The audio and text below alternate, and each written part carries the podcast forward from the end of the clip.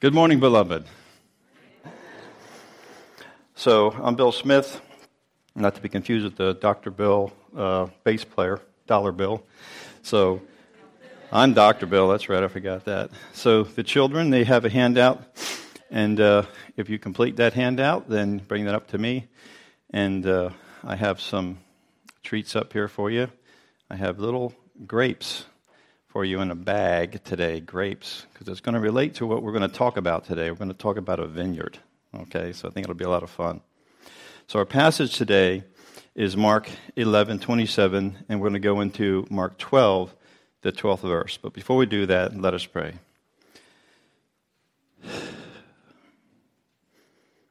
Heavenly Father, your name is above all names. It is worthy to be praised as we've just been doing. And we know that you enter the praise of your people. So we welcome you here and we're glad you're here because we so desperately need you to understand what you have for us. So I pray that the words of my mouth and the meditations of our heart would be acceptable in your sight. For I have no business being up here, but you brought me to this place. And so I pray you would look past the sins of the speaker, for they're many. For it's in Jesus' name we pray. Amen and amen. So I was already crying before I got up here, so I'm going to try not to do that as I typically do, but you know, pray for me as as we enter this journey together. So if you have your Bibles, we're in Mark 11. Steve spoke last week and uh, talked about the the fig tree, if you remember, and the cleansing of the temple. So now we're in the 27th verse. It says, Again they came to Jerusalem. As he was walking in the temple, the chief priests, the scribes, and the elders came to him and said, By what authority are you doing these things? Who gave you this authority, this authority to do them? And Jesus said to them, I will ask you one question. Answer me, and I will tell you by what authority I do these things. Did the baptism of John come from heaven, or was it of human origin? Answer me. Well, they argued with one another. If we say from heaven, he will say, Why then did you not believe him? But shall we say of human origin? Because they were afraid of the crowd, for all regarded John as truly a prophet.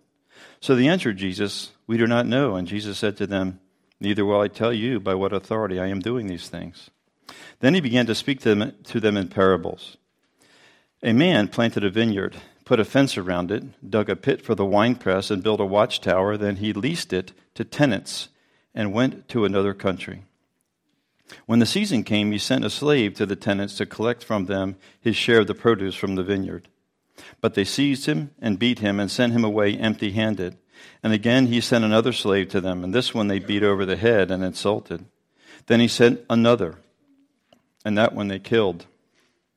So it was with many others. Some they beat, and others they killed. He had still one other, a beloved son. He sent him to them, saying, They will respect my son. But those tenants said to one another, This is the heir. Come, let's kill him, and the inheritance will be ours. So they seized him, killed him, and threw him out of the vineyard. What then will the owner of the vineyard do? He will come and destroy the tenants and give the vineyard to others. Have you not read this scripture? The stone that the builders rejected has become the cornerstone. This was the Lord's doing, and it is amazing in our eyes. When they realized that he had told this parable against them, they wanted to arrest him, but they feared the crowd. So they left him and they went away. So here we are in the last week of the life of Jesus. He knows what is coming. He has already told his disciples he would be handed over to the chief priests, Pharisees, elders, and scribes, and that they would be instrumental in his death. These are the people who've been placed over the nation of Israel to guide them towards God and towards God's word. They were in authority. They had the final word in many matters. They were also being kept in authority by the Romans. They didn't want to lose their position of authority because they enjoyed the privilege, they enjoyed the wealth that came with their situation in this position of authority. And anyone who threatened that had to be dealt with immediately. And here comes Jesus once again, entering their world, their domain, their turf. They've already been planning to kill him, and they still intend to do so, and Jesus knows all of this, and yet there he is in the temple. So let's go back and look at this story. They arrived in, in Jerusalem, and while Jesus was walking in the temple courts. Now, one of the things that, that I've tended to notice when I study Scripture, and I would encourage you to do as well, is there's a lot of words we just sort of breeze by, right? just go to, oh, yeah, walk in the temple courts.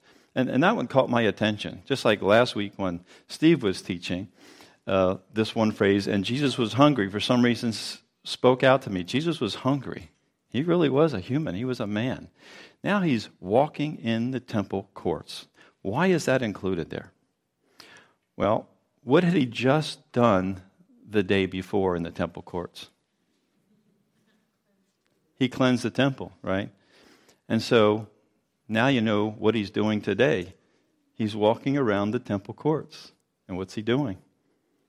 What's he looking for? Is it still clean? He's sort of doing what we call in the, in the military an open ranks inspection here. He's checking things out. Now, put yourself there for a second. Let's say you were there the day before and you saw what happened. I mean, this was a crazy thing. Never happened in the temple courts before. You saw it. You would be there the next morning, right? Hoping that someone else wasn't there so you could be the first to tell them, right? And you'd be like, hey, you hear yesterday? There was this crazy guy. He was a rabbi. This guy was turning tables. He was whipping people. He was, oh, shh. shh. That's him right there. Watch out. See what he's going to do now. the day before, the leadership didn't approach him. But now, today, they do. Because he's becoming even more of a threat to their position. So they're going to challenge him. And they ask him, By what authority are you doing these things, and who gave you this authority. So these things that they're talking about minimally would be the things he did yesterday, but I think it's even more than that. What gives you the right to do what you're doing? Who do you think you are? Well, if we go back to the beginning of Mark in the first chapter, the 22nd verse we read, and they were astonished at his teaching, for he taught them as having authority, not as the scribes. Hmm, not as the scribes. I wonder how the scribes taught. Well, I looked up what the opposite of authority is dabbling, beginners, powerless, weak. That's how the scribes must have taught. In addition, Jesus exercised authority over demons. He taught with authority. He has authority to forgive sins. He was able to give authority to his disciples, and he had authority over his own life. His authority was not his own, he says in John 7, but he was given authority over all people in John 17 too. So Jesus says, I'll ask you a question. If you answer, I'll tell you. He knows these people are going to hand him over to death. And he stares them straight in the eye. And he challenges them. Listen, beloved, I want to encourage you today. No matter what is going on in your life, you have the Holy Spirit within you. No matter what situation you're in, you have the power to stare the enemy down. You can be like me, still shaking in your boots. That's okay. But you have the power to stare the enemy down. You have the ability to rise above the situation. And you will do so on eagle's wings. That's who you have in you. That's who I have in me. And he answers their question with a question now, for those of you who know a little bit about the rabbinic style, that's what they would do. They'd ask a question, and you would show the answer by asking a question that would imply the answer. However, in this situation, it's sort of reversed. He, he's answering their question with a question, but a question they're not expecting. So he's really not the student, he's the teacher. He's doing the same thing with them that he did with them when he was 12. He's confounding them. See, they think they're an authority, but he's the one actually an authority. They have authority, but no power. Jesus has both authority and power. I'm going to talk about that in a second. So he says, John's baptism, was it from heaven or human origin? Tell me. Well, why does he bring up John's baptism? Well, let's remember that baptism was not created by John. That might be a, a, a, learning for some of us, right? John didn't create baptism? No, that existed long before John. It was called mikveh. It was a ritual cleansing that they did. There were at least four forms or four times when people would perform this mikveh. For example, there were baths all around the temple whose source of water was from an underground spring, which met the requirements that to do it, it had to be flowing water to wash the sins away. You couldn't bathe in your own sins in still water. So they would go to these baths and they would perform mikveh. They would baptize themselves in this water to show themselves that they were clean. But they weren't really repenting from their sins. It was more just a ritual thing they were doing. Another time is when a man decides to proclaim himself as rabbi. He would be lowered by an assistant, but he would raise himself up out of the water. He's declaring himself to be a rabbi. If you remember Jesus' baptism, what does it say after John lowered him down? Then it says, and he came straight up out of the water on his own power. And he's signaling to everybody, I am now a rabbi. Another time, mikveh or baptism would be used is when a Gentile would be converting to Judaism. But here, John is applying baptism in a whole new way that hadn't really been done before. He was applying baptism to the Jews and specifically for them to repent of their sins. The, the burden on them was huge, and that's why they were flocking to see John. They wanted to be cleansed of their sins. They were all going there. And guess who else was going there? The Pharisees and the teachers. They wanted to see what's going on. They're scoping out this potential threat to their authority. They didn't go into the water. the people went into the water, and the people saw the leaders were not going into the water. So, they discussed it amongst themselves. You see, they were trying to set up a trap for God. This is a good safety tip here. Don't ever try to trap God in anything because you will find yourself ensnared in it just like they did. They discussed it among themselves. They said, If we say from heaven, he'll ask, then why didn't you get into the water? Why didn't you believe in John? But if we say of human origin, it just kind of trails off. depending what version you read, uh, the version I was using for this, it's sort of like an incomplete verse. It just kind of like, if we say human origin, uh, where's the rest of the verse? And it says, well, they were afraid of the people. They feared people because everyone held that John was a prophet of human origin. The question Jesus asked the leaders produced fear among the leaders. Now, many of you know I've been teaching leadership for about 24 years. And I don't have any slides that I can think of that says a good leader is afraid of their people. It just doesn't seem to be a leadership trait that we, we, we highly prize, right? And here the leaders of the nation of Israel are afraid of their own people. Doesn't sound like leadership to me. Sounds like politicians. And that's what they really were. So, they went from question asker, which is the position of power, to the weaker position and admission of ignorance. In other words, now the student becomes the rabbi. He's asking the students a question. They can't formulate an answer. So they say, We don't know. Well, at that point, if they were in shul, in school, that would be failure. You can't even come up with an answer. And he says, Then I'm not going to answer you. They could have answered with a question, though. They could have said, um, well, by what authority does anyone do the work of God? But then they would be caught in their own trap. They were chess players, and they knew they were caught in a checkmate. They couldn't win. So they concede. However, what did they really want to say? They wanted to say John baptizes by human authority. He's a threat, and you're a threat.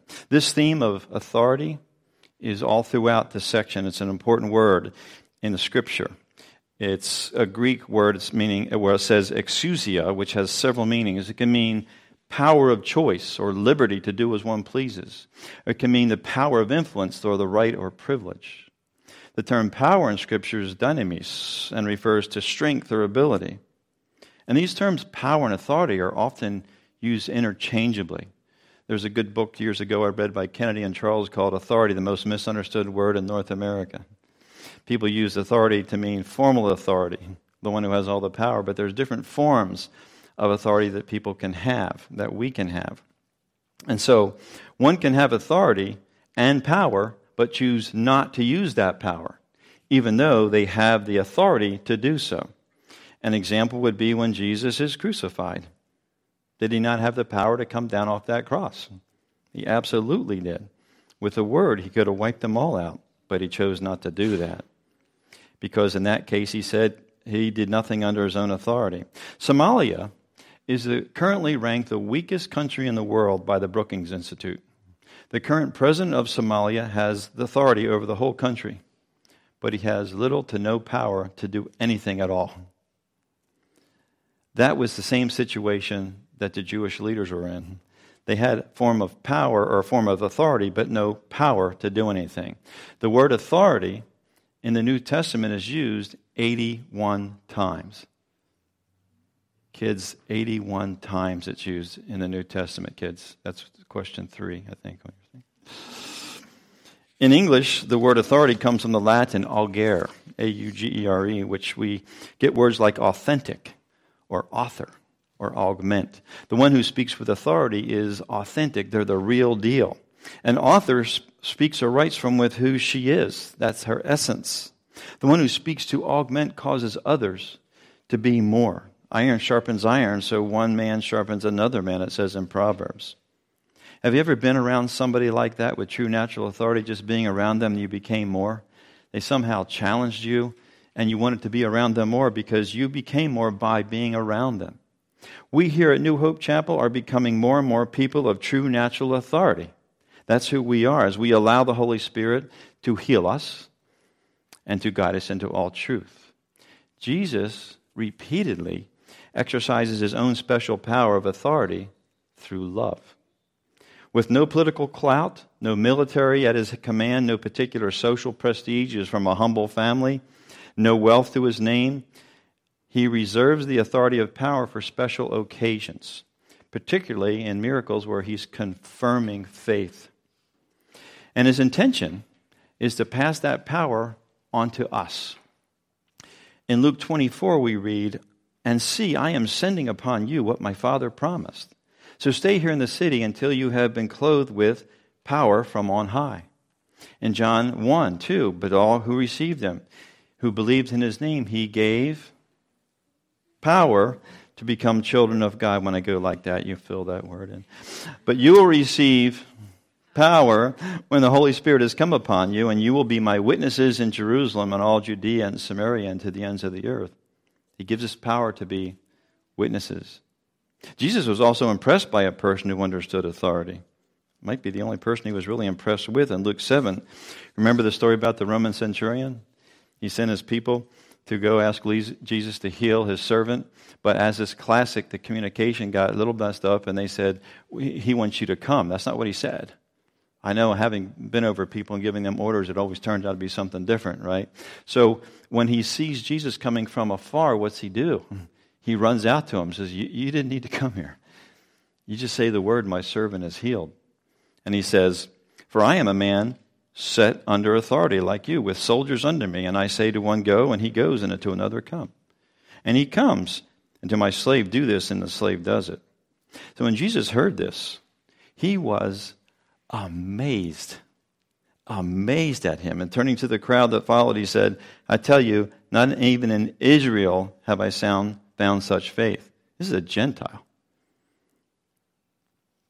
You want to amaze Jesus? then use the authority and the power you've been given. I would like to amaze him. Now we're going to go on to the next section, chapter 12. But before we do, I want to take a, a station break here, and I go back to Isaiah 5. Isaiah 5 starts out I will sing for the one I love a song about his vineyard. My loved one has a vineyard on a fertile hillside. He dug it up and he cleared it of stones and he planted it with the choicest vines. He built a watchtower in it and he cut out a winepress as well. Then he looked for a crop of good grapes, but it yielded only bad fruit. Now, you dwellers in Jerusalem and people of Judah, judge between me and my vineyard. What more could I have done for my vineyard than I have done for it? When I looked for good grapes, why did it yield only bad? Now I'll tell you what I am going to do to my vineyard. I will take away its hedge and it will be destroyed. I will break down its wall, and it will be trampled. I will make it a wasteland, neither pruned nor cultivated, and briars and thorns will grow there. I will command the clouds not to rain on it. The vineyard of the Lord Almighty is the nation of Israel. And the people of Judah are the vines he delighted in. And he looked for justice, but he saw bloodshed, for righteousness, but he heard cries of distress. So let's put a bookmark on that for a second and come back to Mark chapter 12. Then Jesus began to speak to them in parables. The them would be the Pharisees and the scribes and the elders. And he tells this parable. Might sound familiar to you. A man planted a vineyard. He put a wall around it, dug a pit for the winepress, and built a watchtower. Then he rented the vineyard to some farmers and moved to another place. So, again, just to be clear, the builder of the vineyard is God. The grapes in the vineyard are the people of God. The tenants who oversee and take care of the vineyard are the rulers, teachers, and elders appointed by God. The wall, and this is my, my thoughts, the wall is most likely the Word of God. The watchtower is most likely the Holy Spirit. I go back to the Holy Spirit was over the surface of the water. And the wine press is where the grapes are squeezed or trodden upon in order to produce the wine or produce the good stuff. And again, this is what I think. It's God's plan to put the Israelites into situations where they would be trodden upon or oppressed, but their righteousness would produce good fruit. We see this happen a few times. For example, back in Genesis 50, in verse 20 where Joseph explains God's plans to his brothers. You remember his brothers sold him into slavery. They put him in the winepress, didn't they? And then it all turns out the opposite because of Joseph's faith. He said, You intended to harm me, but God intended it for good to accomplish what is now being done, the saving of many lives. I know his brothers thought they put him in the pit, but it was God who put him in the winepress. We see Joseph went through the winepress too. Remember Joseph's situation? He says, Oh, that's what I'm talking about. Joseph, he said uh, to Pharaoh what he should do, and then the Pharaoh promotes Joseph. He says, I put you in charge of the whole land of Egypt. Then Pharaoh took his signet ring from his finger and he put it on Joseph's finger. He dressed him in robes of fine linen and put a gold chain around his neck. He had him ride in a chariot as, chariot as a second in command. And people shouted, Make way Thus, he put him in charge of the whole land of Egypt. Daniel, another example of going through the winepress. He remains faithful and trusts God, and as a result, produces good wine. And what happens? King Nebuchadnezzar fell on his face and he worshiped Daniel. Then the king said, Truly, your God is God of gods and the Lord of kings, and a revealer of mysteries, for you have been able to reveal this mystery. That's part of the big reveal. I'm saying that specifically for Joe. Okay. Then Daniel was made ruler over the whole province of Babylon and chief, chief precept, prefect over all the wise men of Babylon. And if you were here a year or two ago, I pointed out that it was these wise men who passed down Daniel's teaching about the coming of the Messiah, so that when Jesus showed up, so did the descendants of the wise men who were taught by Daniel. So the parable continues. At harvest time, he sent a servant to the tenants to collect from them some of the fruit of the vineyard. Now, before we go any further, I want you now to get into the mind of the Pharisees and the elders and the scribes. They got to be thinking this what is he up to? They've read Isaiah, they know this story. They're getting suspicious, they know where this is heading. Why they're getting mad. He's referring to this passage from Isaiah, and they know what's happening. And the, the, the, the uh, parable goes on. They seized him, beat him, and sent him away empty handed. They sent another. They struck him on the head, another one they killed. These servants would be referring to the prophets of God sent to the nation of Israel. Some were rejected, others treated poorly, others were killed. And then he says he had one left to send, a son whom he loved. He sent him last of all, saying, They will respect my son. But the tenant said, This is the heir. Come, let's kill him, and the inheritance will be ours. What will the owner of the vineyard do? He's going to come and he's going to kill those tenants, just like it says in Isaiah 5. Now, what's really interesting at this point in the parable, when he says he will come and kill those tenants and give the, other, the vineyard to the others, then he says, Haven't you read this passage of Scripture? And then you would think, or they would think, he's going to quote Isaiah 5. But he doesn't. He quotes Psalm 118. And he says, The stone the builders rejected has become the cornerstone. The Lord has done this, and it's marvelous in our eyes. Then the chief priests and the teachers of the law looked for a way to arrest him because they knew that he was calling them out. He was putting them on the stand. This parable relates back to the previous interaction. There's reason Jesus tells this parable because it relates directly to the issue of authority. They think they're an authority, and Jesus is telling them, No, you're only tenants.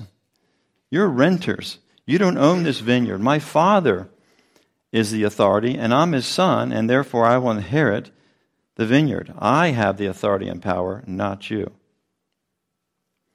This parable is also about patience, isn't it? About grace and about judgment. God, the vineyard owner, is patient with the tenants. He doesn't immediately come and wipe them out. He gives grace to them. Even after he, they kill the servants, he extends grace. However, they mistook God's patience for indifference, and they mistook his grace for weakness. What they didn't see coming was their destruction. How patient God is being with us, isn't He? Amen? How often He extends His grace towards us.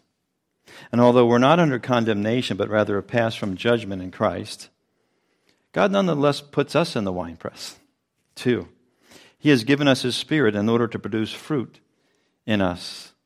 The Jewish leaders whom Jesus confronts had grown cozy and comfortable in their relationship with the Roman authorities, in their relationship with the world. They weren't interested in being in the winepress to produce fruits. They weren't interested in being a blessing to all the nations. As Jesus had indicated, that's what his Father's house was for.